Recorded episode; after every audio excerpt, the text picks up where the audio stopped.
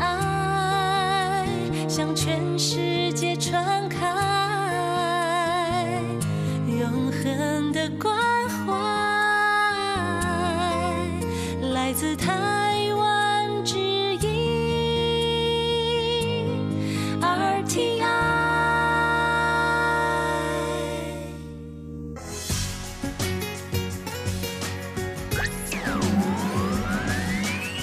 Quý vị đang đón nghe chương trình Việt ngữ Đài RTI truyền thanh từ Đài Loan.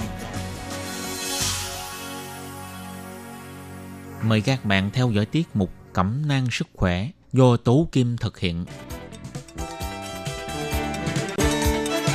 Tiết mục Cẩm nang sức khỏe sẽ cung cấp những thông tin về sức khỏe cho các bạn tham khảo, chăm sóc tốt sức khỏe mình Hello, tôi Kim xin kính chào các bạn. Hoan nghênh các bạn đã đến với chương mục Cẩm nang sức khỏe ngày hôm nay. Các bạn thân mến, trong chương mục Cẩm nang sức khỏe hôm nay, tôi Kim sẽ nói về hội chứng đau. Và để biết được chi tiết hội chứng đau là như thế nào, nguyên nhân cũng như là cách phòng ngừa, thì sau đây tôi Kim xin mời các bạn cùng theo dõi nội dung chi tiết của chương mục Cẩm nang sức khỏe ngày hôm nay nhé.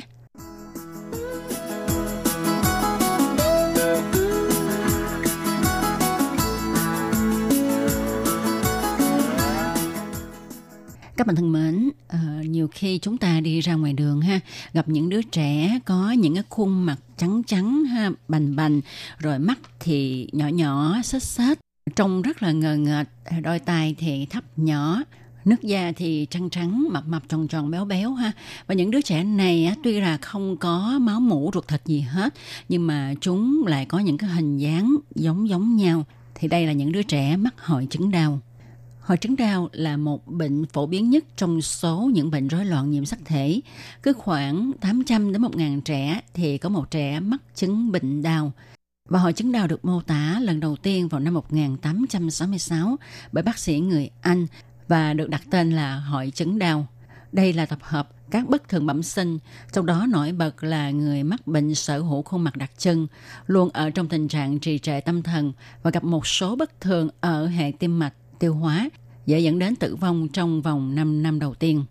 Có khoảng 85 đến 90% số thai nhi mắc hội chứng đau bị chết từ giai đoạn phôi. Những người sinh ra và sống sẽ có sức khỏe và trí tệ kém hơn người bình thường. Khoảng 50% trẻ mắc bệnh đau bị khuyết tật tim bẩm sinh nhưng vẫn có thể chữa được. Ngoài ra, trẻ mắc bệnh đau còn dễ mắc các bệnh về đường hô hấp, tiêu hóa, ung thư máu và có sức đề kháng kém – Tuy nhiên, nếu được chăm sóc tốt, người bệnh đau có thể sống đến 50 đến 60 tuổi. Vậy nguyên nhân gây ra hội chứng đau là gì? Thì à, bình thường hay như chúng ta biết, con người có 46 nhiễm sắc thể tồn tại thành từng cặp trong nhân tế bào. Một nửa số này được thừa hưởng từ cha, nửa số kia thì được thừa hưởng từ mẹ. Nhiễm sắc thể mang các gen quy định nên sự hình thành và phát triển của cơ thể con người. Còn trẻ bị bệnh đau thì lại có tới 47 nhiễm sắc thể, nghĩa là nó có thêm một nhiễm sắc thể số 21. Và chính nhiễm sắc thể số 21 này là thủ phạm gây bệnh. Chính sự thừa ra này đã phá vỡ sự phát triển bình thường về thể chất và trí tuệ của trẻ. Nhiễm sắc thể thừa này làm cho mỗi gen sản sinh ra nhiều protein hơn bình thường, dẫn đến suy yếu trong cả khả năng nhận thức cũng như phát triển thể chất. Tuy nhiên, vì nhiễm sắc thể 21 rất nhỏ, do đó sự mất cân bằng gen do thừa nhiễm sắc thể này ít nghiêm trọng hơn là các nhiễm sắc thể khác, nên người bệnh vẫn có thể sống được. Sở dĩ có nhiễm sắc thể thừa này là do quá trình không phân ly. Đó là khi một cặp nhiễm sắc thể số 21 không tách ra trong quá trình hình thành trứng hay tinh trùng – khi trứng với tinh trùng bất thường hợp lại tạo thành phôi, phôi này sẽ có đến 3 nhiễm sắc thể số 21 thay vì hai nhiễm sắc thể 21 như là bình thường.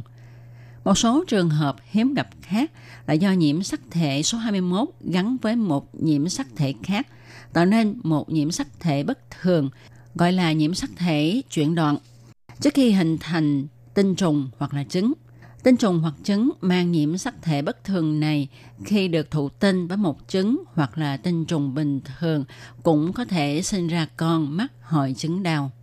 Hội chứng có thể xảy ra đối với bất kỳ trẻ sơ sinh nào, nhưng nguy cơ sẽ cao hơn ở những trẻ sinh ra từ bà mẹ ngoài 35 tuổi.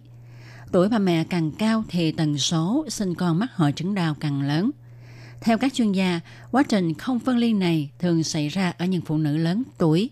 Điều đó có thể giải thích lý do tại sao các bà mẹ trên 35 tuổi lại có nguy cơ sinh con bị hội chứng đau cao hơn những bà mẹ trẻ tuổi khác. Nói một cách đơn giản, nếu mẹ ở tuổi 30 có nguy cơ sinh con hội chứng đau là 1 trên 900, thì tỷ lệ này ở bà mẹ tuổi 35 là 1 trên 35, ở tuổi 40 là 1 trên 100. Vậy thì hội chứng đau à, có phải là một căn bệnh di truyền hay không? Xin thưa là à, hội chứng đau xảy ra trong trường hợp thai nhi mang nhiễm sắc thể chuyển đoạn từ bố mẹ. Thì trong trường hợp bố mẹ mang nhiễm sắc thể chuyển đoạn nhưng vẫn phát triển bình thường do không thừa nhiễm sắc thể số 21. Nhưng khi truyền đến đời con nhiễm sắc thể chuyển đoạn này có thể gây ra hội chứng đau. Tuy nhiên, khả năng trẻ mắc bệnh đau trong trường hợp này là rất thấp, chỉ có 4% và khả năng di truyền đến thế hệ sau của bố và mẹ cũng khác nhau. Nếu bố mang nhiễm sắc thể chuyển đoạn thì nguy cơ con bị bệnh là 3%, nhưng ở mẹ thì nguy cơ này lên đến 12%. Ngoài ra, người mẹ từng có tiền sử mang thai hoặc sinh con có mắc bệnh đau thì có 0,7% nguy cơ duy truyền bệnh đau. Bên cạnh đó, các chuyên gia còn cho rằng nếu trong gia đình có ông bà, cha mẹ hoặc là người thân bị bệnh đau thì nguy cơ trẻ bị bệnh đau là rất cao. Ngoài ra, nếu bạn từng mang thai hay sinh con bị bệnh đau thì nguy cơ sinh con bị bệnh này của bạn trong thời gian lần tiếp là 1 trên 100. Và nếu như người vợ hay người chồng có tiền sử bệnh bất thường về nhiễm sắc thể thì bản thân những người này cũng nằm trong nhóm có nguy cơ sinh con mắc bệnh đau cao. RTI các bạn thân mến, sau đây chúng ta hãy cùng nhau tìm hiểu về các triệu chứng của hội chứng đau nha. Thì như nãy tôi Kim có nói ha, khi mà chúng ta nhìn những đứa trẻ có những khuôn mặt rất là đặc trưng, giống nhau, tuy rằng chúng không có quan hệ máu mủ ruột ra gì hết, thì đa số chúng ta biết đó là những đứa trẻ mắc hội chứng đau. Thì triệu chứng của các trẻ này bao gồm các cơ thường bị mềm, nhão, phần đầu thường ngắn và bé, gái rộng và phẳng, cổ ngắn, vai tròn mũi của các bé này thì nhỏ và tẹt lưỡi thì quá to so với miệng mặt dẹt, trông có phần ngờ ngợt, đôi tai thấp nhỏ, dị thường, kém mềm mại. Đôi mắt của các trẻ thì sết, đôi khi bị lát, à, nếp gấp da phủ trong mí mắt, mắt hơi sưng và đỏ.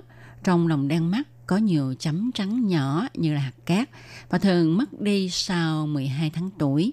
Miệng của những người mắc hội chứng đau thì thường trễ và luôn há, và miệng cao, lưỡi dài, thè ra ngoài, Chân tay của những người mắc hội chứng đau thì thường ngắn, bàn tay to, các ngón tay ngắn, ngón út thường khèo.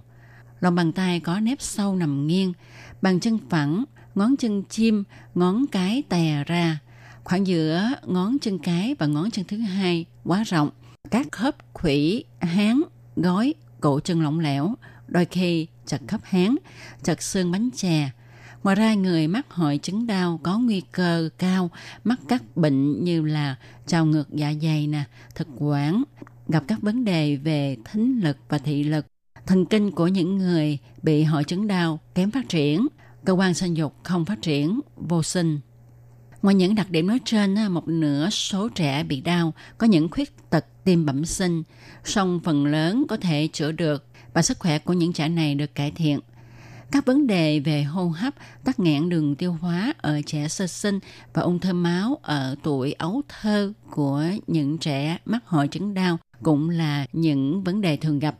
Trẻ bị đau dễ nhạy cảm với các tác nhân nhiễm khuẩn, nhưng nhờ có những tiến bộ vượt bậc của y học, ngày nay hầu hết các vấn đề này đã giải quyết được. Do vậy, tuổi thọ trung bình của những người bị bệnh đau có thể đạt đến 55 tuổi. Còn trước kia thì người ta nói những trẻ bệnh đau thường hay chết yếu tức là chỉ sống được tới mười mấy tuổi mà thôi. Trẻ bị hội chứng đau thường nhỏ hơn những trẻ cùng trang lứa, nhưng lại dễ thừa cân dù theo một chế độ ăn có kiểm soát. Nếu có tập luyện thường xuyên thì có thể làm giảm cân và trẻ bị chậm phát triển tâm thần từ thể nhẹ đến thể vừa. Nhưng nếu được giúp đỡ và can thiệp kịp thời thì chỉ có gần 10% tiến triển thành thể nặng mà thôi. Vậy thì một khi mà mắc hội chứng đau chúng ta có chữa trị được không? Trước kia thì hầu như là không có chữa trị được hội chứng đau, nhưng mà uh, có một trường hợp điều trị bệnh đau tại bệnh viện Mediwood ở Ấn Độ đã được đăng trên tạp chí Falay Genomics vào tháng 2 năm 2017 thì các bác sĩ đã tiến hành sử dụng một phương pháp tế bào gốc lấy từ loại phôi được hiến tặng để trị liệu cho 12 bệnh nhân mắc bệnh đau bằng cách tiêm bắp tay, tiêm dưới da và tiêm tĩnh mạch. Qua thời gian điều trị, các trường hợp này đã có những chuyển biến tích cực về ngôn ngữ, vận động. Tuy nhiên, thời gian chưa đủ dài nên các bác sĩ vẫn tiến hành theo dõi.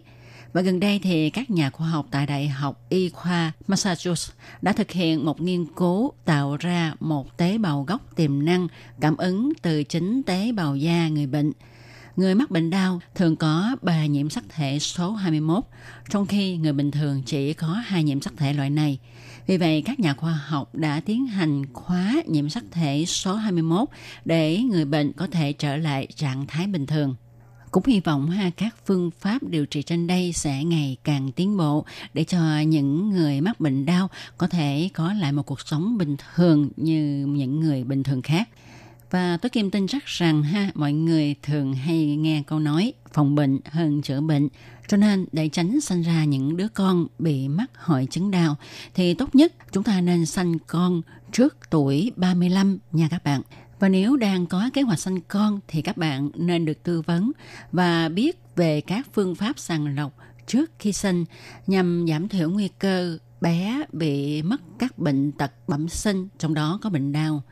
Còn nếu như bạn là thai phụ đã trên 35 tuổi thì các bạn chắc chắn là phải làm theo lời căn dặn của bác sĩ, kiểm tra sàng lọc trong thai kỳ là rất quan trọng bác sĩ sẽ chỉ định bạn làm xét nghiệm ADN thai nhi. Khi thai được 11 đến 14 tuần tuổi, bác sĩ sẽ chỉ định bạn thử máu kết hợp với siêu âm đo độ mờ da gái của thai nhi. Phương pháp này sẽ giúp phát hiện thai nhi mắc hội chứng đau lên đến 80%. Sau khi xem xét các kết quả xét nghiệm, nếu nhận thấy đứa trẻ trong bụng của mẹ có nguy cơ mắc hội chứng đau cao với tỷ lệ là 1 phần 250, thì bác sĩ sẽ chỉ định tiến hành kỹ thuật sinh thiết, gai nhau và chọc ói. Xét nghiệm này cho kết quả chính xác đến 99%. Nhưng có nhiều người cho rằng ha, chọc ói để mà à, làm thử nghiệm hội chứng đau thì có nguy cơ gây sảy thai. Vậy thì có nên hay không? Xin thưa rằng tùy phương pháp chọc ói để kiểm tra xem là thai nhi có mắc hội chứng đau hay không, có nguy cơ gây sảy thai. Tuy nhiên, tỷ lệ này là khá thấp và nếu chúng ta có những lo lắng, lo ngại thì các bạn có thể tư vấn thêm với bác sĩ phụ khoa của mình nha. Chúng ta nên làm tốt công tác sàng lọc để bảo đảm là chúng ta sinh ra những đứa trẻ khỏe mạnh, không có mắc hội chứng đau. Nhưng nếu chẳng may đứa trẻ của chúng ta sinh ra mắc hội chứng đau thì các bạn cũng đừng nặng lòng ha. Hiện nay y học đã tiến bộ.